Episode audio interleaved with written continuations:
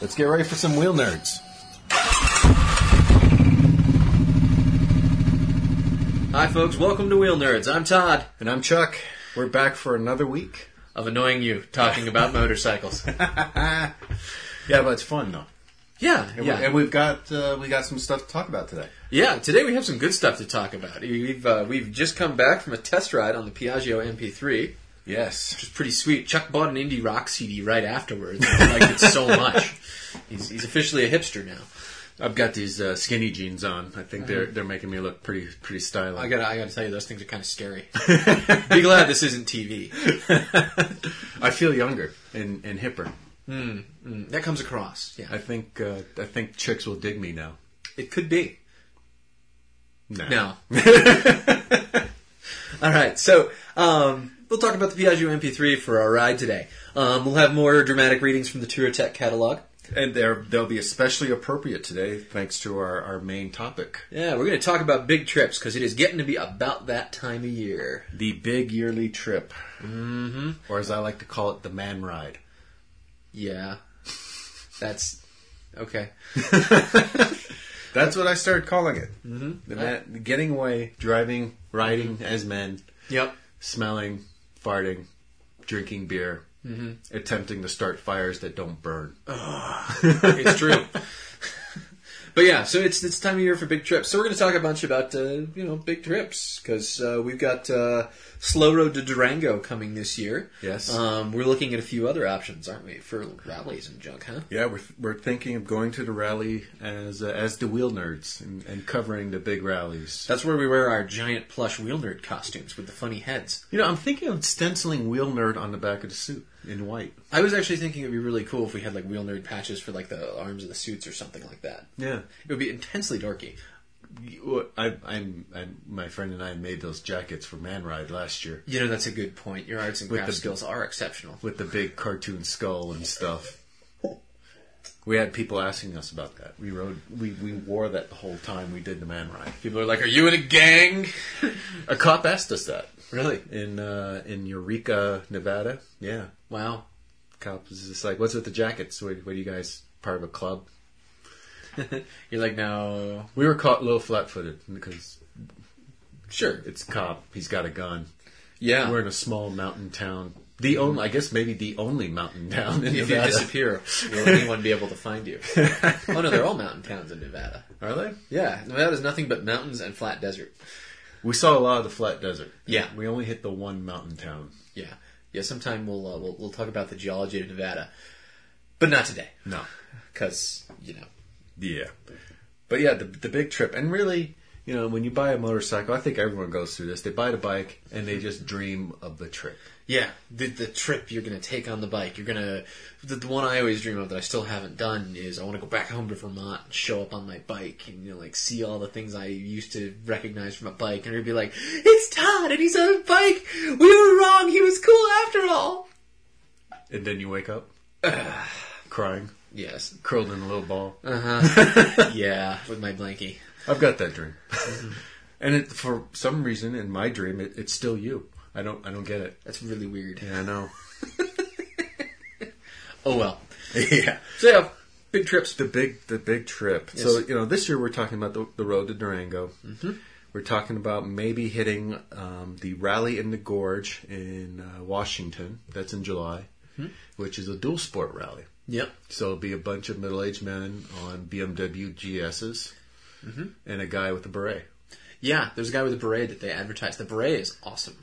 Mm-hmm. Like I'm gonna be, I, I am, I am hat intimidated. But you've got you've got that, that kind of cool. Well, I've got the cowboy hat and the stormy cromer, so I can I can rely on either of those. I, I call mine the dad hat. The dad hat. It's the floppy canvas, wide brim. oh yeah, the, yeah, the dad hat. Sure, the dad hat. Totally. Yeah. You kids quit screwing around over there. I'm, gonna- I'm mowing the lawn and I don't like sun. Wait a minute, wait a minute. Aren't you? Uh, well, in, in a couple of years, you'll be of that age where you have to mow the lawn with no shirt on. With the r- red red arms. Yeah, with the red arms and the weird freaky old man I, muscles. I am. So it, w- it was just my birthday, uh, the past couple days, and uh, I am now officially within shooting range of forty. I am I am on the countdown to 40. I'm sure nothing embarrassing or strange is going to happen to you next year. Shut up.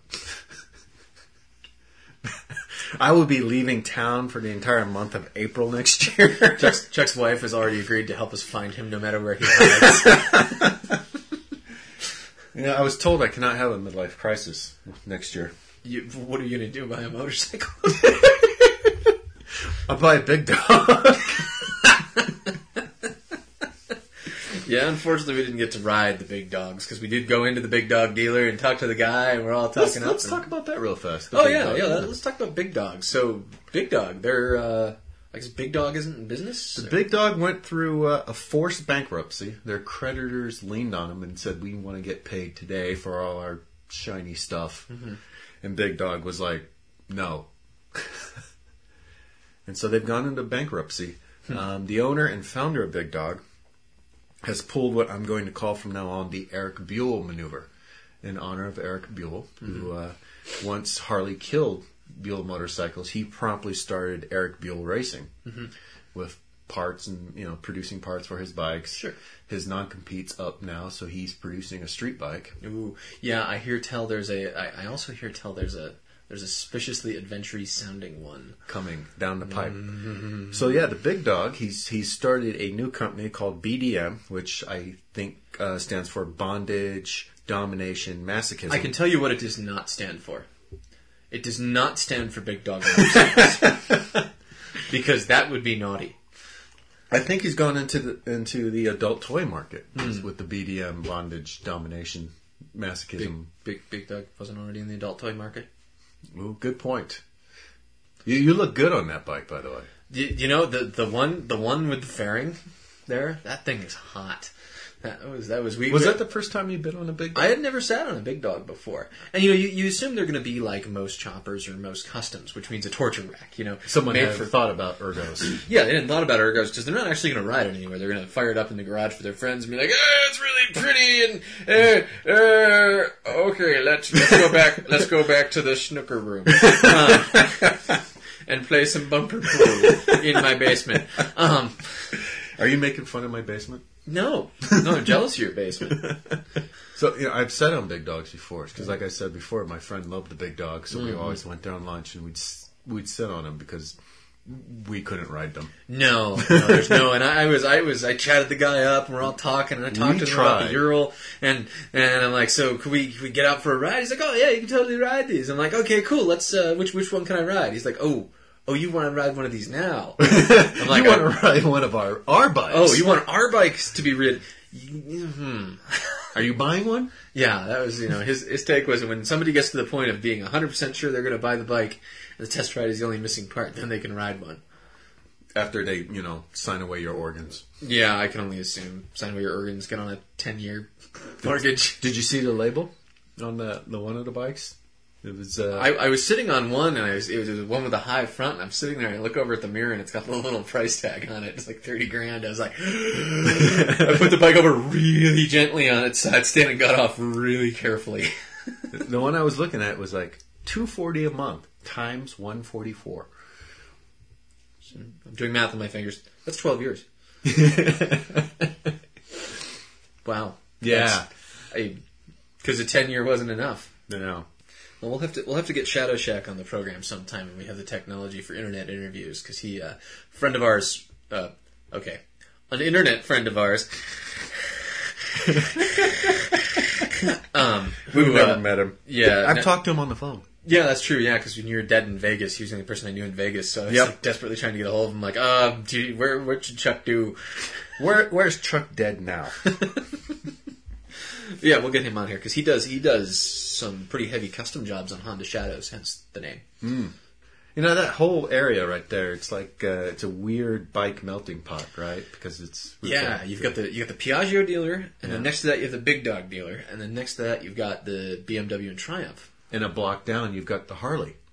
Oh yeah, that's right. The Harley's right. South up the Valley's block. right there. Yeah, So you know it's like you fancy. see you know guys on GSs decked out with the aluminum cans next to a guy in a leather vest Mm-hmm. and chaps, and they're parked at the light, looking at each other. You. We told you never to come back, Beamer guy. now you're going to see what happens. Prepare to be audited. And then the Beamer guy turns on the logo projection unit in the back of his jacket and blinds the Harley guy. ah! Just see what happens next time, Harley guy. When you when you want to try to finance something. Isn't the payment due on that bike? now we're not saying all BMW guys are bankers and all Harley guys are accountants. Just most. Do you know of any that aren't? Well, one's a statistician. Do we know anyone with a Harley? Guy I know with a Harley sells mining parts. My, uh, Of course, he rides around with my mother on the back, and yeah, let's not go down that. road. this is gonna be broadcast to the world. There's some. Yeah, I mean, not that not that my whole family isn't a bunch of very calm people who are very uh, soft spoken by nature, and we're we're you know we're a, we're a quiet lot. yeah. Not so much. All right. We really need to talk about big trips because let's face it, big trips are really like why we buy motorcycles. It's At why, least it's, I buy it's- yeah, motorcycles. like we said, it's the big dream to go on the be on. eh, You know, look at the cover of the Tour Tech catalog. Yeah, you want to Touratech- be on an open road. Tour Tech is selling this stuff with an elephant on that one. Yeah. Which I have to admit is sort of cool and would be a And- neat picture. You know, the, the next picture of this is probably the bike over on its side. The elephant stamping all over it. There's probably elephant repellent in this Tour Tech catalog somewhere. What you, what you can't see is the guy on the bike inside his full face helmet is going, shit, shit, shit, shit, shit, shit. Should, should I think we should read a little. Okay, let's start with the, let's start with the uh, Tour Tech accessory. The engine guard BMW G450X. There will be a test later on that number. The guard for the G450X engine housing can withstand the worst conditions imaginable. Elephants. Made from 3 millimeters thick, high strength aluminum. The attractively shaped engine guard will cope with almost anything Including elephants. Enduro can, Life can throw at it. Decoupling the front bracket increases protection at one of the most vulnerable points. Impacts and hard bottoming out are no longer a cause for concern. Which is good because elephants like to throw your bike. Yeah. Another advantage over the original plastic guard is the flat supporting surface on the Touratech engine guard. This allows you to safely support the BMW Sport Enduro on, On an any elephant. stands. or an elephant. The well thought out design and extremely high level of protection afforded by the engine guard were recently demonstrated by An elephant. in the Welsh 12 hour extreme enduro dawn to dusk. I have a question. Yes, Why was there an elephant in Wales? because it's part of the enduro life. oh, right. Yes, elephants. It's not cool enduro unless there's an elephant trying to kill you. Wow. We suck. Yeah. But the next big trip we're going to take is totally slower to Durango. So the basic notion of Durango is we're going to meet up there with a bunch of our friends from a site we both frequent um, called beginnerbikers.org. On the internet. Internet friends! Yeah. um, said the guys who have a radio show On the on the internet. internet with nerd in the title. Um, if you haven't picked up on this, we're nerds. Also, if you hadn't picked up on this, you may want to see a specialist. So, you got the idea in your head you want to do a big trip. Probably already with a, like a destination or a theme in mind. I mean, if you're just thinking let's ride far, you could ride to you know Kansas City. Right. The idea that you approach the trip with is important. This is something I think uh, I've noticed actually when we talk about planning trips ourselves. Like when I planned the Man Ride last year, or the Man Ride 2 this year, Electric Boogaloo. Oh my god! you know, I look at a map and I pick out where I want to go. Yeah, There's places I want to see. There's de- I have a destination in mind. yeah, Well, Several destinations that I want, to, and I string them together. yeah. Makes sense. With you, what I'm, I noticed with our trip planning last year with the Idiots Ride to Rockies, Mm-hmm. and this year with Slow Road, is you're you're familiar enough with the area. You're picking out roads. You're picking out what you want to ride. The destination isn't as important to you, but the ride is. Yeah. My general kind of planning doesn't, and I do have things I want to see sometimes. But I guess all the traveling I've done, and a lot of it's been my, my fiance and I basically do nothing but car camp and do trips in the car. The thing I've discovered is if you plan too carefully, apart from here are things I would like to see, then you miss a lot of stuff. So take our idiots ride the Rockies. I had a few things we wanted to see. I really wanted us to ride over um, the Rocky Mountain National Park, Right. Because it's just cool as shit, and we still need to do that. Um, I wanted to go up to the Snowy Range because the camping's good there. Um, I thought it would be neat to go to Grand Mesa because everybody says it's cool, and like, go over a couple of passes. Now, keep in mind, I've just added a number of things together which are basically impossible to do in the amount of time we had. Right. Some of the worst trips of my life are ones where I had to just go for broke and keep going for miles and miles and miles after I was already done with it. Yeah. You know? Yeah. That, that just, that's, That's that's not fun. No, I mean, if you want to do that, go to work. I mean, if you're if you're looking at a trip where you're planning and you realize, hey, this last day we've got to cover 900 miles to make it, Yeah, like, it just doesn't that track. that becomes a whole mountain of work. yeah. You know, shit happens. But, Yeah, so you got to do it. yeah, sometimes you gotta, but uh, I just, Why I- plan for that? Right, exactly my point. You know, I want that to be the, the, you know, something's gone weird. Right, and you know, and that actually, I mean, that skips a whole bunch of topics we were going to talk about in order, but that goes to the contingency plan. Oh, yeah. you you know with the man ride I planned out. Man ride was basically I was going to ride around Nevada with my friend Kevin. Mm-hmm. Yeah. He's he has a 250 had he's he's got a new bike now. He had a 250 cc Hillsung Cruiser, so he wasn't going fast anywhere. so the idea, uh, you know, he lives in Henderson, Vegas. So the idea was we were just going to tool around Nevada. And Nevada is basically once you're you know you screw the whole Vegas half of the, of the Sure. state. You've got two roads basically that you can do a giant loop on. And at any point, there's a bunch of crossroads that connect them. Sure. So the whole idea was we'd start out on one, and we bail out at any time if we can't. You know, Yep. if we can make it to Reno, cool. If not, we Whatever. can cut across and, and That's cool. see it. And that worked out really well because there was a lot of problems on the man ride. Yeah, well, and you know, things things happen that are problems. Um, the thing I've hit is that I hate I hate not being able to stop, and this this is where contingency really comes in. If you have a if you have three days, you come up with like six or seven days worth of cool crap that you could potentially go see over there, and then you can choose like based upon your mood. Um, The thing that happened to me was I was up in uh, we were in Eastern Washington. I didn't have any idea that Yakima was wine country and it is good wine country over there. So we were heading to Rainier, and the plan was to hit Rainier that day. And you know, from Yakima to Rainier is still quite a bit of driving. But we were we were in the wine country. and We're like, wow, this is um, this is really cool actually. So because we had you know given ourselves you know we had options, we could pick them. So we said, all right, let's just fart around wine country all afternoon. Sure. Yeah. Just what the hell, right? Ended up going really well. yeah. Basically, when you're on a trip, you, you want to have your map. Oh, You don't want a timetable written down on your God, map that you got to yeah. keep. Just the, the, the timetable trips suck all the fun out of it. Now, on the other hand, you also don't want the unplanned trip, like the- Completely the complete unplanned. the complete cowboy trip. The, those, yeah, Unless that's what you really want to do. yeah, I could s- I could see me doing that. yeah. Well, if you're if you if you're by yourself, that might be okay. But I mean, at that point, really, all it is, is I'm going to go out in this direction. I'm going to see what's there. And Right, If I see yeah. something cool, I'm going to do it. Right, I, right. I do that in afternoons. I mean, that'd be fun. Yeah. But like, yeah, it's the minute you have more than one person, having no plan at all becomes Mm-hmm. tricky. Yeah, espe- yeah. Especially if you're one of you is starting out in Henderson, and the other one's starting out in Salt Lake, and you're trying to meet at a point, and he doesn't make it the first day. And there you are in Nevada. there you are in Ely, Nevada. Mm, beautiful Ely, Nevada. There's brothels there. Yeah. I'd never seen a real brothel, Oh, okay. so that was uh, that was actually on my list of things to to look at.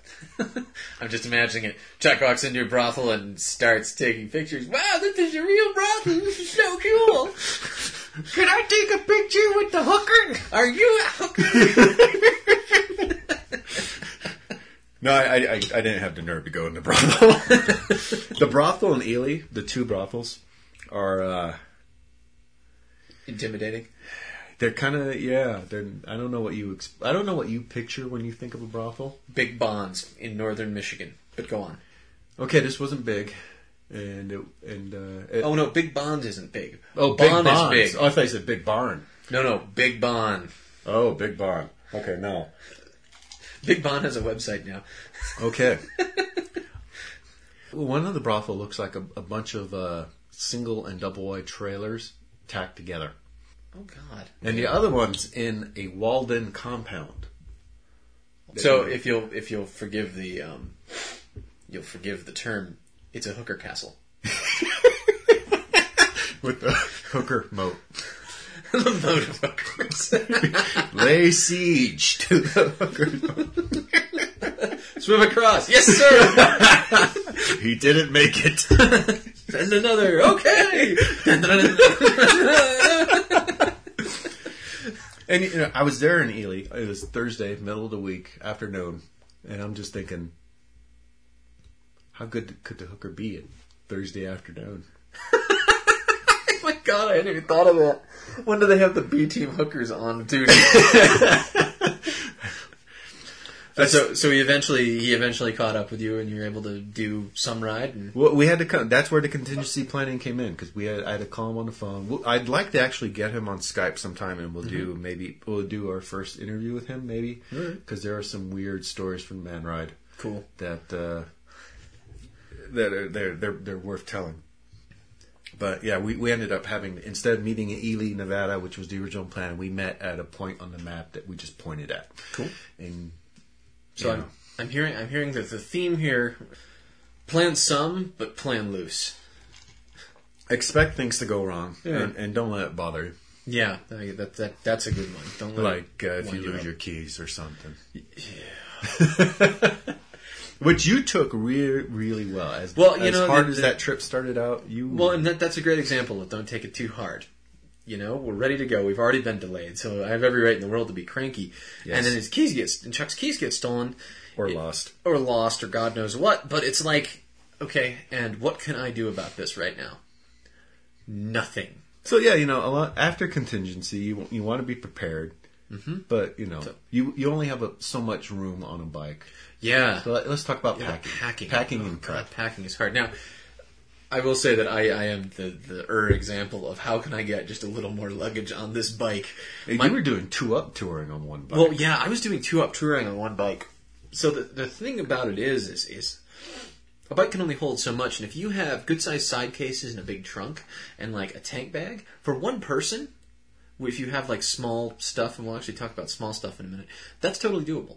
Like I had, I had all the space in the world when you and I went, and it was just me on my bike. Yeah. When it's me and the fiance on that bike, I mean the the hundred plus liters of space really goes really fast. Because keep in mind, hundred plus liters if you think of a suitcase, we're talking about like a medium sized suitcase. So could you and your dearest friend get into a single medium sized suitcase? no, Exactly. So. So yeah, me, my wife, and Sophie. No, Oh God, no! With a kid, forget it. With a kid, buy a trailer. but so so or Euro. yeah so or or a sidecar, yeah. So so do you have a philosophy you use for packing? Because I do, but I want to hear yours. Um, you know, uh, every time I pack the bike, I always go back to uh, my Boy Scout thinking, where I was living out of a backpack. Mm-hmm. Yeah. So I try to approach it that way, except you're not carrying it on your back. So Hmm. weight isn't the huge concern. It's that's- space. That's a really funny thing about it with a bike because when you're packing a bike, it's exactly like you say. I, I don't care how much it weighs. I just want it small. yeah. You just want it to That's all that fit. matters. And, and, you know, you get some straps, you get some rope, Mm-hmm. you know. You don't have to live in the case. If you, especially if you don't have somebody with you, you got a lot of room Oh, yeah. to play with That back if you're seat by can yourself. hold a lot of crap.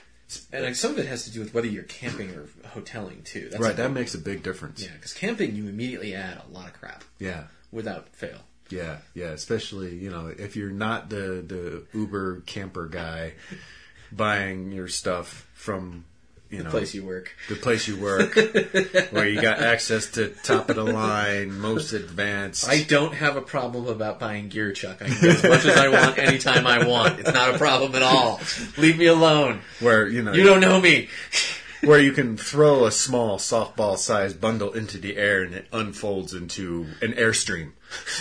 It's not quite that bad. kind of the key thing with camping is a lot of the the stuff you have for backpacking that's small and light and you know packs really dinky is great for bikes too. It's yeah, fantastic. I always I always go to the camping part of the sites that were for like the ultralight or the ultra minimalists. Yep. Because some of that's just cool as shit. Oh yeah, oh, some of the stuff. Some of the stuff is really neat, especially the modern tent designs are so great. Yeah. Um, I don't know if I ever did. I ever have you hold the the my newest tent has No. these hub has this hub pole system, and you pick up the poles and you're like, oh shit, they only gave me half the poles because it's that light. It's, Oh, wow. It's amazing, and they're stiff and they're nice too. So the technology is marching on in very good ways in the world of tents and camping and sleeping bags and so forth. Yeah, every time I put up a tent so far, Todd has laughed.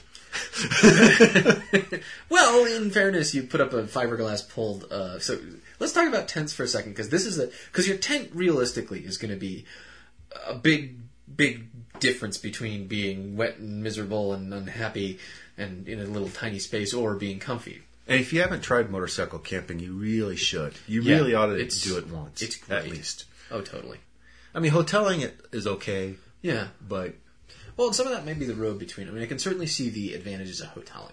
Yeah. And and periodically you you just want a shower. If you're me, you really want a shower. Periodically. Yeah, yeah, It yeah, smells terrible. absolutely.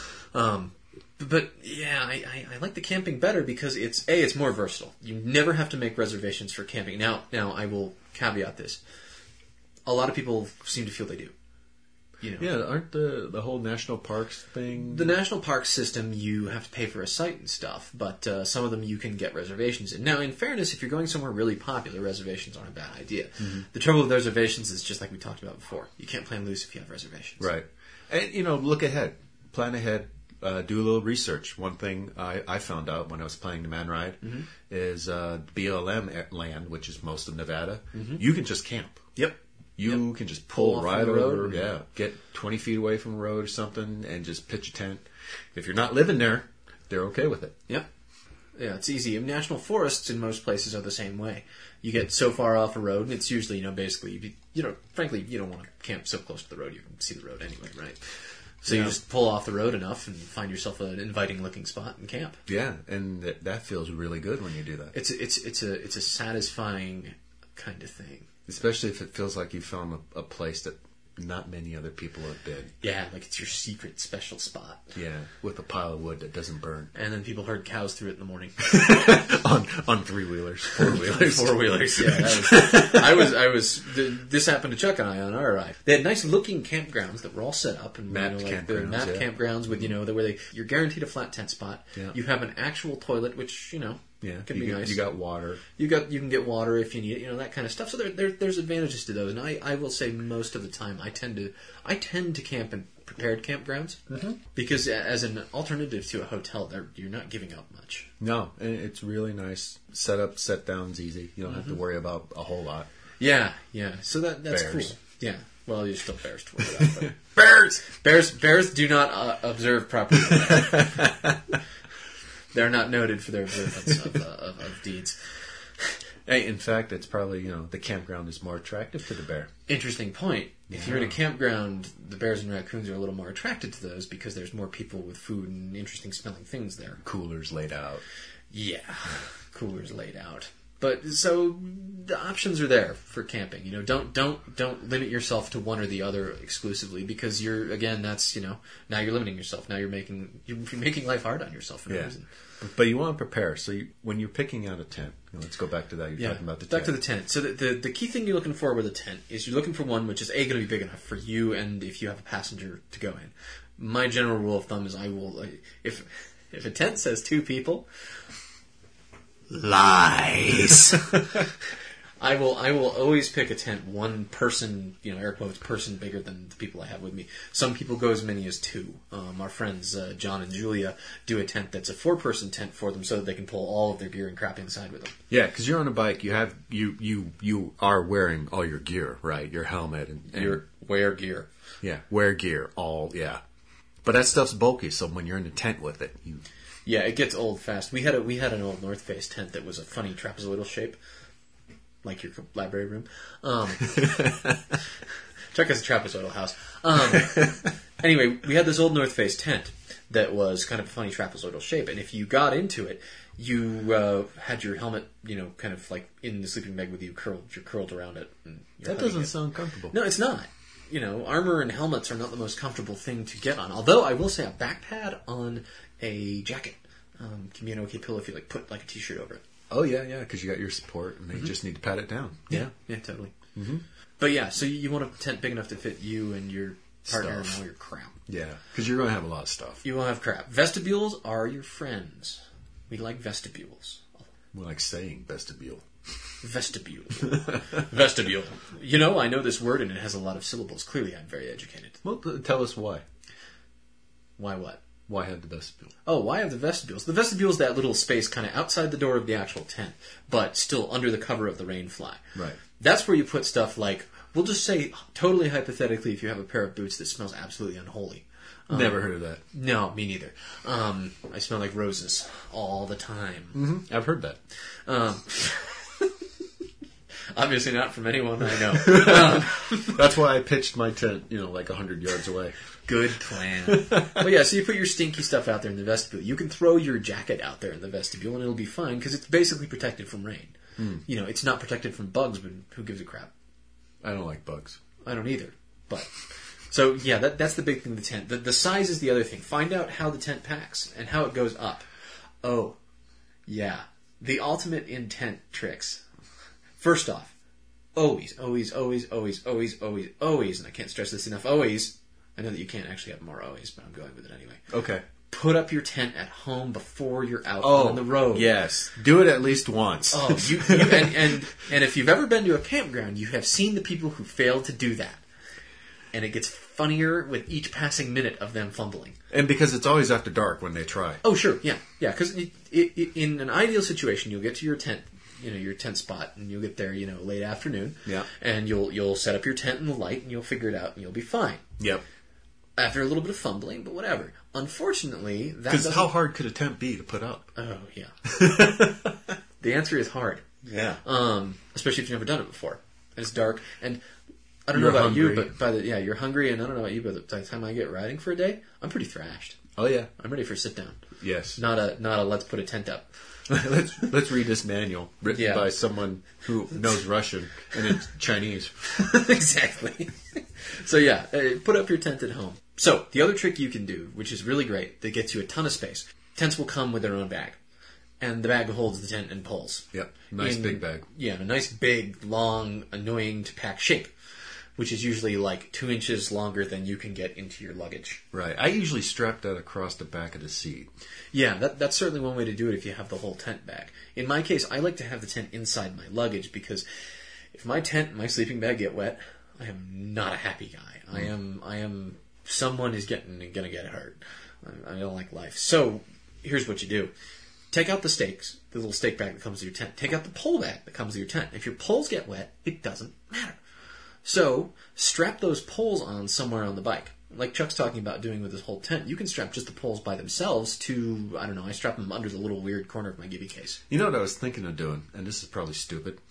So feel free to Do do tell. feel free to pull that card out because uh, I've actually been Stupid. meaning to, to flo- Oh, oh, you meant later once you started talking. Go ahead. oh, I meant to float this idea by you before. What I was thinking of doing was buying a length of PVC pipe, sealing one end, Yep.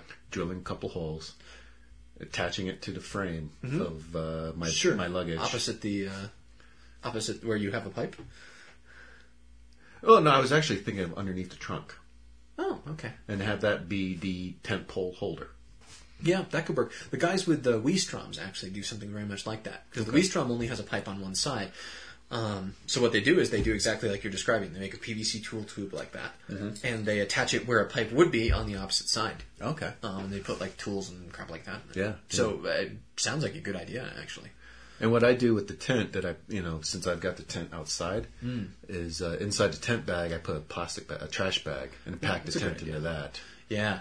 Ooh, yeah. Plastic bags are your friends. Yeah, Bring a plastic. whole bunch of Ziploc bags and put your socks in them. When you're packing for motorcycle and you've got anything outside, always assume that you're going to run in the rain. Yep. So everything should be in plastic. Yeah, no one. and Lots of people are like, "Man, we ran into rain, and I wish we'd had some garbage bags." I'm not aware of anyone who's ever been like, "Well, we didn't see any rain. I sure wish we hadn't made sure we were okay for it just in case, because now we're doomed. Our stuff got d- dry." I mean, the fancy dry bags, they're real popular. That They, work really swell. Mm-hmm. Yep, they but, do. you know, you, you put a, a trash bag, a hefty trash bag inside your regular stuff sack, And you're dry. You good to go. Yeah, you're dry. Yep. Yeah, and that actually brings up the point of the stuff sack. So once you've taken the poles out, the tent bag's too big, right? So Yeah, Oh, yeah. what you do is you get a compression sack, and you've seen these. And since we're talking about motorcycles, you want small, so you get a compression sack, and then the compression sack has straps to let you squish everything in it down. Um, put your tent into a compression sack. Now your tent, instead of being you know two feet long and six inches round, is a little kind of like basketball-y size thing, or Yeah. usually smaller. And it'll fit in a They side fit case. all sorts of crazy places. Yeah. Yeah. You know, I was when I when I've been buying these because I've been buying a lot of tents in the past year or so. I had nothing to do with that. yeah, no. But uh, the first thing I've been doing, besides pitching in, in the living Mm. room, which you know, if you have kids, they love that. Oh yeah, Is- Oh, you're the best dad ever. Oh yeah, is uh, I take the steaks and I immediately throw them Throw as far them away out. as I can. That's right, the aluminum J stakes. I had forgotten to take those out of my really small tent, and the fiance took it on a field trip. And she got back and she was like, "We need new stakes for the tents." I don't know what it is. It it doesn't matter. I think who makes a tent, how good it is, how premium it is. They will pick the worst steaks ever to pack with it. a couple exceptions have actually come up in the last couple of years, but by and large, you're right. You get these awful aluminum J-shaped stakes, which Bend. will bend and break the first time you try to do anything with them. You could hit them with a feather and they will bend. Oh yeah, oh totally. Like I've, I, uh, I God, I've- think uh, Yuri Geller uses them in his show, you know, the bending spoons. He does Yeah. the, the steaks They've because been they're just so tentacles. easy. He just- he blows on them hard. yeah. So if you if you have aluminum J sticks, throw them as far as you can. Get rid of them. Invest Go- in steaks. Yeah. Go over to reibackcountry.com wherever. Get yourself a set of like nice MSR aluminum stakes. Uh, do do be warned that the nice the nice metal stakes um, are razor sharp on top. so so you've been warned on that count. But they're so worth it. Oh, and, and it'll be 'cause- one of those things that you, you will either bless us or you'll curse yourself when you're trying to put up that tent at six o'clock. Clink, And clank, it's raining. crunch. oh, God. All the wheel nerds told me to get headspace. and I didn't listen. Why didn't I listen? And I've never put this tent up before. Oh. and then and then the bears come and eat you. yeah, yeah. And your, your family's inside the tent going, what's happening? yeah. so tents. Sleeping bags are the other important thing. If you're if you're gonna spend a lot of money on camping stuff, God, b- buy the nicest tent you can get, and totally buy the nicest sleeping bag. See, I would put the pad pretty high up there too. Yeah, that's a good point. Buy a good actually. pad. Sleeping sleeping stuff in general, I think, probably counts in this category. because comfort you you've got to be it's Yeah. got to be something you can sleep on it's Yeah. hard enough to, to sleep the first night camping anyway Sure, yeah, because Why- you're still adjusting to being in this tent thing. yeah why make it wor- w- worse with Yeah, crap yeah, you're going to be extra crap the next day if you don't sleep well. So anything sleeping involved, but buy the nicest thing you can find, and th- that doesn't mean the most expensive necessarily. Well, what do you, what do you what do you like for sleeping bags Okay, so for sleeping bags, I don't think you can do better than Big Agnes. So Big Agnes has this great system. They're this company in Steamboat Springs. So Big Agnes's thing is they have a sleeping bag which then has a sleeve in it, and you put a pad into the sleeve. So basically, you cannot roll off your pad. Your pad is part of the insulation, which means all the insulation on the bottom of your bag. And here's here's some insulation trivia. All insulation works the same way. It works by trapping air, right? Right. So down traps a lot of air, and therefore it's very efficient insulation unless it's wet unless it's wet. um, but uh, you know, and the don't synthetic get wet ones- don't ask me how i know that yeah. And then the synthet- the synthetic ones do the same thing; they trap air. But if you're on top of the insulation and you lie down on top of it and squish it flat, there's nowhere nowhere for air to be trapped. So the insulation does crap. right yeah So the insulation that doesn't do anything for you, they take out and they put the pad in there instead. So it's less weight. I mean, the whole thing ends up being really nice and small, um, and you can't roll off it. And if you're like me and you're a side sleeper, that's just there's nothing better.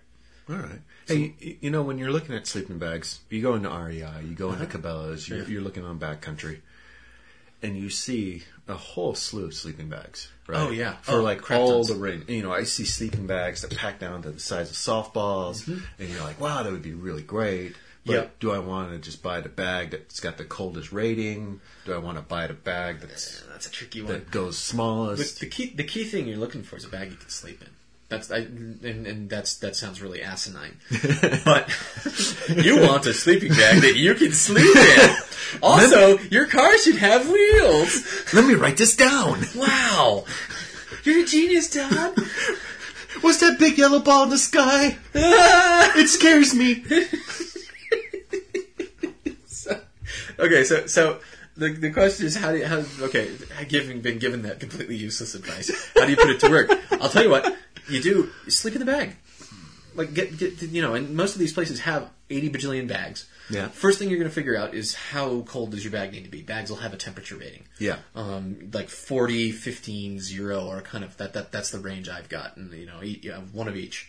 Um, Okay, because you know if you, you go in, and you're in if you're just you know some douche buying a bag. I'm not saying it's me. You're like, well, I'll just get the zero bag because then I'll be good for everything. Yep, yep. You'll be good for everything uh, except that you'll sweat your balls off. Yeah. Um, so that, that's that's one of the key things. Getting the super. The other thing is the the warmer the bag is, the less it'll pack, and you will sweat a lot. So a, a zero bag with the side crack does not equal a 15 degree bag because you have the air coming in the side, and the parts that aren't getting air are sweating. Right. I, I've I've I've run afoul of this myself before. um, the key thing is you're looking for a weight that's going to be appropriate where you're camping. Now, reality check for most people, something like a 30, 40 degree bag. If you're just camping in the summer and you're not camping in the mountains or freezing cold river valleys in Wyoming, um, the 40 degree bag will be good. I was rocking the 40 degree bag on our trip, but I camped in the mountains in a river valley Yeah. and froze my butt off. I Right. wish I had the 15 degree bag for that. So, like a 40 or a 15 is going to be good for most people. Zero, you're starting to get into like the edge of winter camping town. Um, and winter camping is cold. when I was uh, when I was doing the Boy Scout camping, and we had we would camp with the warmer bags, mm-hmm. and the, the rule of thumb then was, well, you can put on some layers, and that'll help. That's a great point, actually. That'll that'll kind of compensate. So if you are freezing your butt off in, in the river valley, Yeah. you put on stuff. Yeah, throw some throw some layers on. Yeah, throw some thermals on your socks, whatever. Totally. And now that'll kind of offset, you know, you being in a summer bag and you're you're you're inappropriate camping somewhere. Yeah, if you don't have a really thin like beanie type hat, like a wool like icebreaker or smart wool or you know something little beanie hat, get one Oh yeah, because they're great. Because your head sticks out of your sleeping bag most of the time. and a lot of heat's coming off your head. Yeah, you get a lot of mileage out of one of those. Yeah, yeah. Yeah, but in, in general, you're looking for a bag that's going to be comfortable for you too. So it's a good idea to take the bag down off the wall once you find the heat you're looking for and get in it. Most most places are used to this. Most REIs, you know, Cabela's kind of places expect you to do this. They have tables set up specifically so you can throw the bag down on it and pile into the bag and see what it feels like. Unless you know you take all your clothes off and then they, they, start looking at you might funny. Feel ways about that. Yeah, it might be a little a little extreme. I've got to get comfortable to try it. Yeah. Yeah, this is one of those things that it's a good idea to research a little bit, and Yeah. find out what works for you, because it may be that you're one of those people who are perfectly comfortable in a really like narrow mummy bag, in which case more power to you. I can't do it. Yeah, it's too confining. For Yeah, I find it way too claustrophobic. But I know people who do it. They'll they'll get these these stretch mummy bags they have, which are the ones that go down to the size of a baseball. These are something else. I I like I sweat just thinking about them. Um, and I don't mean sweat like I'm hot. I mean sweat. Like, this is the sweat of feet. so i- i- find out what works for you. yeah, and, know. and pick a good pad while you're there. Lie down on the pads they have. Uh, There's- yeah. There's a multitude of different ways to comfort yourself. Yep. Stuff you can blow up, stuff that self inflates, mm-hmm. foam stuff. Yep. Try them all. That's totally the way to go. You got to try it because don't you just don't want to screw around with sleeping. For me, the general rule of thumb is thicker is better. By and large, yeah, yeah, I would say so. I tend to use an inflatable pad, um, so it's you get you get quite a bit of thickness for quite a small space. Thermarest makes really good pads for that. Yeah, Thermarest is good for well, Thermarests are not really entirely inflatable. Thermarests are self-inflating uh, Right. foam-based pads. Mine is a I've got it's got the synthetic fill in it, and it's actually a blow it up yourself pad. Oh, okay. Next pad, Synmat, um, which I think is just about the best pad. Do you use that's a ever made. pump or do you blow it up with your mouth? I blow it up myself. okay. Never let it be said So that it's- I do not blow. That's how you come out of your tent with that smile. So I come out of my tent with a smile on my face, sort of a dazed look, with one eye, one eye not pointing in the same direction as the other one. Yeah, breathing in a paper bag. totally. That's why I always look dazed after putting my tent up. But you know, it, the, the thing about that is, is that foam still has mass to it and space to it. So when you pack it down, it doesn't pack as small. that actually it brings up it brings up a good point the overpacking tendency. So so we talk about all the cool gear you should get and all this neat crap you need to bring with you. But Yeah, there's you- an entire three inch catalog here of stuff you can buy. Yes, that you gotta bring with you in order to take go with you. on a camping trip. Except, you know what? You don't need it. You don't. You could have a very good night camping with a uh, enough stuff to make a peanut butter and jelly sandwich and uh, something to sleep in. Yeah. Cool. We should note about hotels a little bit too, because we don't. eh, Now we, I will, I will say straight up, we have a major bias for camping. Yeah. Um, we think camping on motorcycles is about the coolest damn thing ever. yes. Not all our friends feel that way. No, no, and and it's a fair point that hotels make a lot more sense in a lot of ways. You don't have to bring this food, you don't have to bring your sleeping bag, you don't have to bring your tent and all that crap. And frankly, even if you're camping, if you're out for many days on a bike, um, the example would be when I was uh, out in Colorado, we were. Uh, we had one day where we were trying to get a campsite around Granby, Colorado, which is uh, kind of fairly near Denver. The trouble is, it was the last weekend before school started in Denver you could not get a campsite for love or money anywhere around Denver. And I'm talking within hundreds of miles of Denver. There were no campsites to be had. So a good contingency plan, even if you're camping, is have a credit card. Yeah. Go to a hotel. Yeah. You know, or even if you prepare for it, sometimes you just don't want to stay out in the 18 degree. Yeah, that's an excellent. Then why do it? Then why do it? exactly. And if you just feel like a hotel, like you want a shower and you want to watch Animal Planet. Oh, yeah. The dolphins. Oh yeah. Oh, I love it. I, I go to I go to hotels and I watch nothing but Animal Planet. but so hotels. Um, and I guess the with hotels it's a little easier, just because you're you're not so worried about what you're going to bring for the hotel. Um, bring money. You know what my biggest peeve is? Is uh, you pack your bike, you're planning to, tr- to camp, but you have to hotel it. So now you have a bike filled with camp gear Crap. that you have to carry into a hotel room. Yeah. yeah, that is pretty annoying. That's for me. That's the worst part. Well, you know, there's a trick to that actually. This is this is the this is not approved by any hotel chain I'm aware of trick. But unless your bike is really really wide, you can usually take the luggage off the bike and get it through a doorway. So if you get a first floor room, Get the bike through a doorway. yeah, you can get your bike into the room with you. This is particularly good if you're at a really sketchy hotel. Yeah, Um 'cause because now you don't have to worry about it. There's Yeah. the bike. Where am I parked? Oh, there it is. yeah. So the the, the motels with the doors right next to this, to Yep. the parking No, lot. uh, On, on the other hand, if your bike leaks oil, it's probably not a good idea to do that. also, the thing I found is uh, security is one I worry about. I'm probably just being paranoid, frankly. But I worry about you know how secure is my bike overnight. But Oh, most sure. hotels will. I mean, think of think of the design of your basic hotel. You've got a kind of the place where you pull through with the car, and there's like a kind of an awning, usually sort of. Mm-hmm. You know, there's a front desk, and outside the front desk, there's a big wide sidewalk for people to put suitcases on. I've asked several times, and they've been cool with me parking right up there where Yeah. the front desk person can see my bike all night. Yeah, we should. Uh, so we went down to Piaggio today. Oh yeah, the ride reports. It's We very went, we went improvised. down to uh, sort of Bike Central, Utah. Yeah, Bike Central. That was cool. Is there a band? No, and no bounce house either. Remember, folks, bounce houses. Not bands.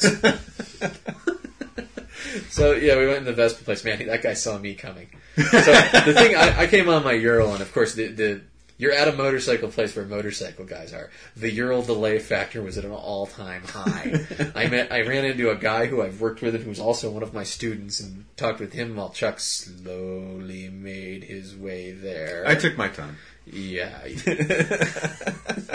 but uh, I had to shower. I had to primp. Mm-hmm. I had to put my suit on. I had to rub some dirt on my face to get that adventure look. Ooh, yeah, adventure, adventure. Hmm. I could work in the adventure voice. Adventure. Nah, it's not working. Adventure. Ooh, that's good. Thank you. Adventure Starbucks. Time for a frappuccino. So they, they saw me coming though, and they, they started talking about the Ural with the guy in there. And I was talking about how I wanted to get a cup holder for it so I could put my coffee thermos in it on the way to work. And he just reaches behind the desk, pulls out a cup holder, and drops it on the thing in front of me. I was like, "Damn you, Sold. damn you, salesman guy, You've got me. with your excellent gadget. you win this round, but there will be others, which you will also probably." win." what other gadgets does he have? So you I bought a don't cup know yet. holder for the Euro. I bought a cup holder for the Ural, Yeah. so I could put my I could get coffee in the morning and put it in my sidecar and not have it tip over. and mind you, folks, pre pre Euro, the cup holder was one of our standby jokes about motorcycles. Stand by joke about big touring bikes. You got Oh, you got a cup holder on that? to thing? put your Starbucks Put your coffee. Starbucks in. Yeah. Now I'm like, yes. But uh, yeah, so the Piaggio Vespa dealer in uh, Salt, Salt Lake, off of Mm-hmm. Yeah. 90th, they're good guys. They're good people there. They let us ride the MP3. And what is the MP3? Oh, the MP3s. Does it have a, a banging sound system that I can just listen to my. So no. Um, Ow. however, what the MP3 does have, so the MP3, and you may have seen one of these before, and if you did, you know it because it is weird looking. So the MP3 has two wheels in front, but it's not an actual like rigid three wheeler. The two wheels in front tilt with the bike, and they kind of gimbal with it. Yeah. Um, so it rides like it's a two wheeler. You don't even notice that third wheel when you're. Yeah, it, it's mighty. It's mighty cool. We took it for a test drive. Both Yes, of we us. did. Not Both of together. us. We totally should haven't gotten a picture. So, okay, you were on it first. Yeah, so so I, I, I went out there and I, I knew a little bit about this thing going into it. I, I've ridden scooters before, so I knew ahead of time that it was going to be the weird brakes, um, which you get used to fairly quickly. It's Yeah. you know because it doesn't feel anything like a motorcycle. Um, this is a 400cc scooter, which is you know a pretty good engine in a scooter. Like that thing can move. It's a touring. It- Oh, it's you yeah, cross country totally. touring. Yeah, you could totally tour on this thing. Yep. Um, but uh, so I hop on the thing and kind of get rolling and do little things around the parking lot and kind of getting used to it. And it- so for the three wheel thing, you can kind of tell something is a little not the same, but it's not much different. Like it's very subtle. And then I went out on the road and got rolling with it, and I just completely forgot about the third wheel at that point because it's just the thing rides great. It's weird because I can't figure out whether it's big or small. It it not, it seems mostly small, but it's not sure what it wants to be. In any case, it handles great. Um, so I got out there on the road and I rode around on it. Um, first thing I noticed about it was there are points where you notice there's three wheels. Um, mostly when one wheel hits a bump and the other doesn't Driveways. yeah, driveways, things like that, because one wheel will touch before the other does. It didn't bother me all that much, though, I found, because No. it was just the, the, it handles it really well. The suspension on it's great. Get up and go on it was wonderful. Mm-hmm. Um, I really, I, I, that was the biggest scooter I've ever ridden. I like It that. was very cool. I did. Uh, I took it to a parking lot and I just started doing circles with it, tighter Mm-hmm. Yeah. and tighter, Yeah. until I felt like I was going to throw up. It's weird that the whole leaning of that thing is weird. Yeah, yeah. Like it, it doesn't. Um, it almost. I don't know how to describe it. It definitely wants to lean in. That was one thing I noticed about it. Is it's not. It's not like a, say like a speed trip or something where it wants to recenter its own steering. Yeah. Like the steering's steering is happy to like fall into a turn. Yep. Um, you know, neither a good thing nor a bad thing, just a thing. But uh, it's happy to fall into a turn, and then you can sort of. I don't know. I still feel like I can feel something. It, it is a weird feeling because you're leaned in, but you know all three wheels are still on the ground, Yeah. and it's just the bike that's doing it. Yeah. Your, it's the bike. It's your body, but it's you know. And I wonder how much of that is just a mental thing. I'm thinking it's got to be a lot. Yeah, it, it has to be because it's just Because at all the points where I was like not paying attention to the fact that oh my god, there's three wheels, it was just like riding a really good handling uh, bike. Yeah, you don't you don't feel like there's and, and you know the guy at the, at the dealer when you were out on your test ride and I was talking to him, it was basically saying the same thing: is that third wheel is there, and it gives a lot of confidence to someone who might otherwise not feel that on a scooter or on a bike, you know, Mm-hmm. Sure. something. Maybe they don't understand that physics and momentum Yeah. keeps you up and you won't fall. But you know, if you got the three wheels, you you can't fall. but you you know, it's a mental thing. Sure, yeah. Tell, tell me about your ride. So you know, I I took it out on the frontage road, and uh, I hit the parking lots. Mm-hmm. And you know, like I said, I just did a lot of turns. Yeah. Until you threw up into the glove box. so it does have it does have a glove box and a a bag And a purse big hanger. trunk, yeah, Oh yeah, huge trunk under the seat. yeah. But no, yeah, I did a lot of turns on it, a lot of circles, a lot of eights, and uh, it just it feels nice and solid on the ground. Yeah, it's really got a good grip. I I found did you uh, did you try any hard braking on it? Mm. Uh, I did to find out if that helped. I'll tell you what, that thing can stop. Yeah. hardcore. Like like I was out there on that frontage road and got going. You know, oh, I did notice one thing. It was great. It was like riding the Ural because I looked down at the speedometer. I'm like, I'm already going 80. That's impossible. This thing is amazing. I want one. And then I'm looking closer. I'm like, wait a minute. The inside numbers are smaller than the outside numbers. so it comes with a kilometer speedometer, Yes. which is a little weird, but it makes you feel totally fast. Well, it's European. Yes. They like kilometers. Yes, they do. So I, I figured, okay, let's let's get on the brakes and see how well this thing really brakes. Man, that thing really brakes. Yeah. Those two front wheels, um, both with discs on them and the disc on the back, really those things pull it down real fast from speed. Absolutely awesome brakes. Um, uncharacteristically good brakes for a scooter, where typically they tend to cheap out on the brakes because it's light and it's small. Small, yeah. Yeah. Yeah, I didn't even think about the brakes. I was just more. I, I just kept turning on it, Yeah. turning it and leading it. And every now and then, I get to the point where I'm like, I'm going to fall over. I am going to fall.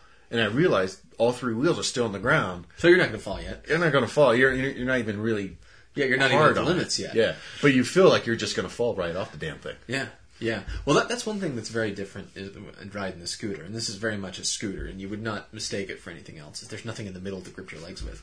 Although, yeah, Yeah, you found the little. there's a little the thing that I really this was great because I've never had a scooter with this before. There's a center channel down near the bottom where your feet, footboards are, and the center channel is kind of like has a little indent in it, so you can sort of grip it with your heels. Which you know, if you ride horses, is a bad thing to do. Um, in this case, it gives you something to hold on to to stay in the cockpit. So would you buy one? I would be very tempted to do so as a, as a as a as like a commuter bike or like Yeah. a get around the city kind of bike because that was the other thing about this that was cool. So in the city, one of the big problems you have riding around is there's crap everywhere. You know, there's manholes and there's holes and shit and there's all that. Yeah. Um, I went whipping around one corner at the posted limit, um, and there was a big We don't speed, folks. no. We go at the posted limit at All the times. time. Um, so I went around this corner and there was a weird like bump in the road. One wheel hit the bump and one didn't, and it felt weird for a second, but the thing kept tracking perfectly, um, which was awesome. So this thing is really confidence inspiring and absolutely great on you know just like the weird, crappy, irregular terrain you'd have in a city. Um, loads of get up and go and storage space from that trunk. Man, this thing would be an absolutely bitchin' ride in the city. So you'd s- you you would take that over a two wheeler then? I think I might. It really, you know, it, it's weird and there's more moving parts, but I'll tell you what, it uh, it it does really good things for it. I think those those two front wheels are really doing positive things for the scooter. I went down one of the roads that had uh, all the construction work going on and it had the cones. Mm-hmm. Yeah. And I was doing the MSF weave. The weave through the cars. yeah, At I, speed and I don't that. know what you're talking about. I didn't do that at all. It wasn't fun, was it? No, No. that was actually where I hit the bump. so there's codes there for a reason, evidently. Um, yeah, and so it, but it handles great. It is definitely confidence inspiring is is the hallmark of this bike. It was Yeah, grips just amazingly, and really, I, I this is just fun as crap. it, yeah, it was a lot of fun. I and, you know, almost any bike we ride we ride is going Mm-hmm. to be fun and crap unless it's a scrambler. But uh yeah, this bike was you know I, I'm I'm kind of torn myself as to whether I would go with that or if I would just go ahead and get a, a, a conventional scooter. Yeah, and you know, you know what? Maybe we should have done it. We should have ridden that and then a conventional scooter afterwards. That would have been smart. Because uh, yeah, I mean, and another thing I, I'm thinking is, you know, is it worth the markup? Because you're going to be paying more for that. That MP3. is true. The MP3 is, Is, not is cheap. that third wheel worth it? Yeah, I don't know. The thing is really cool to ride, and that extra grip you've got is a really big advantage. That's that's a big improvement, I think. But is it? I, I don't know. Would would you pay for it? I think I would. Yeah. I think I would take that over a conventional scooter. All right. because the, the the major things I don't like about conventional scooters have to do with the dinky little wheels, um, you know, with, with contact patches the size of your pinky finger. um, See, I don't have any scooter riding experience, so Oh, okay. you know, in my head, I'm like, would I take this or a Nighthawk? ah, that, that's a harder question. Although I think I might still go for the MP3. The Nighthawk is certainly cheap. If I had the money for the MP3, Yeah. I'd be really tempted for that. You got your big uh, glove box thing in the front, Yeah. your purse holder, Yeah. for your man purse. Um, That yeah. th this thing, if you haven't seen the Vespas, they they have this uh, hook thing right uh, coming off the front cowling. grocery bags, purses, Man whatever. purses. man purses. Yeah. Yeah. I'm, I'm thinking I could put my Corona ball cap on the hook. you know, Yeah, there you go. Yeah, You know. because you don't have to blow off. No. I don't think the Corona ball cap guys are riding MP3s, dude. but yeah, I, I, I think it represents a significant improvement um, in terms of handling and grip. Um, I really, it really feels good, and that's that's you know, I don't have any laboratory tests to prove it, but I think I, think I'd be tempted to do it. All right, well there you go. It's wheel nerd approved, Wheel nerd approved. Piaggio MP3. and you can tour on it. And tour You on could it. do the big trip. You on can do the big trip MP3. on your MP3. Go camping. Yeah, That sounds like a lot of fun, actually. that wouldn't be too bad. I wonder if those two wheels would help on dirt any. It doesn't seem like they would. I I can't imagine it being Nah, different. I, I I wonder I wonder how they would handle like the rock, you know, like if we were on a gravel road or if, Look for the Piaggio MP3 dual sport test in the future. Scooters being noted for their excellent dual sport capabilities. My wheels are this big. All right, folks, that's it for this week. We're the Wheel Nerds. I'm Todd. I'm Chuck. Ride safe, everyone. We'll catch you next time. If you like this podcast, you can find more like it at wheelnerds.com. This has been a Wheel Nerds production, all rights reserved. Readings from other sources are the property of their respective owners and are used with satirical intent.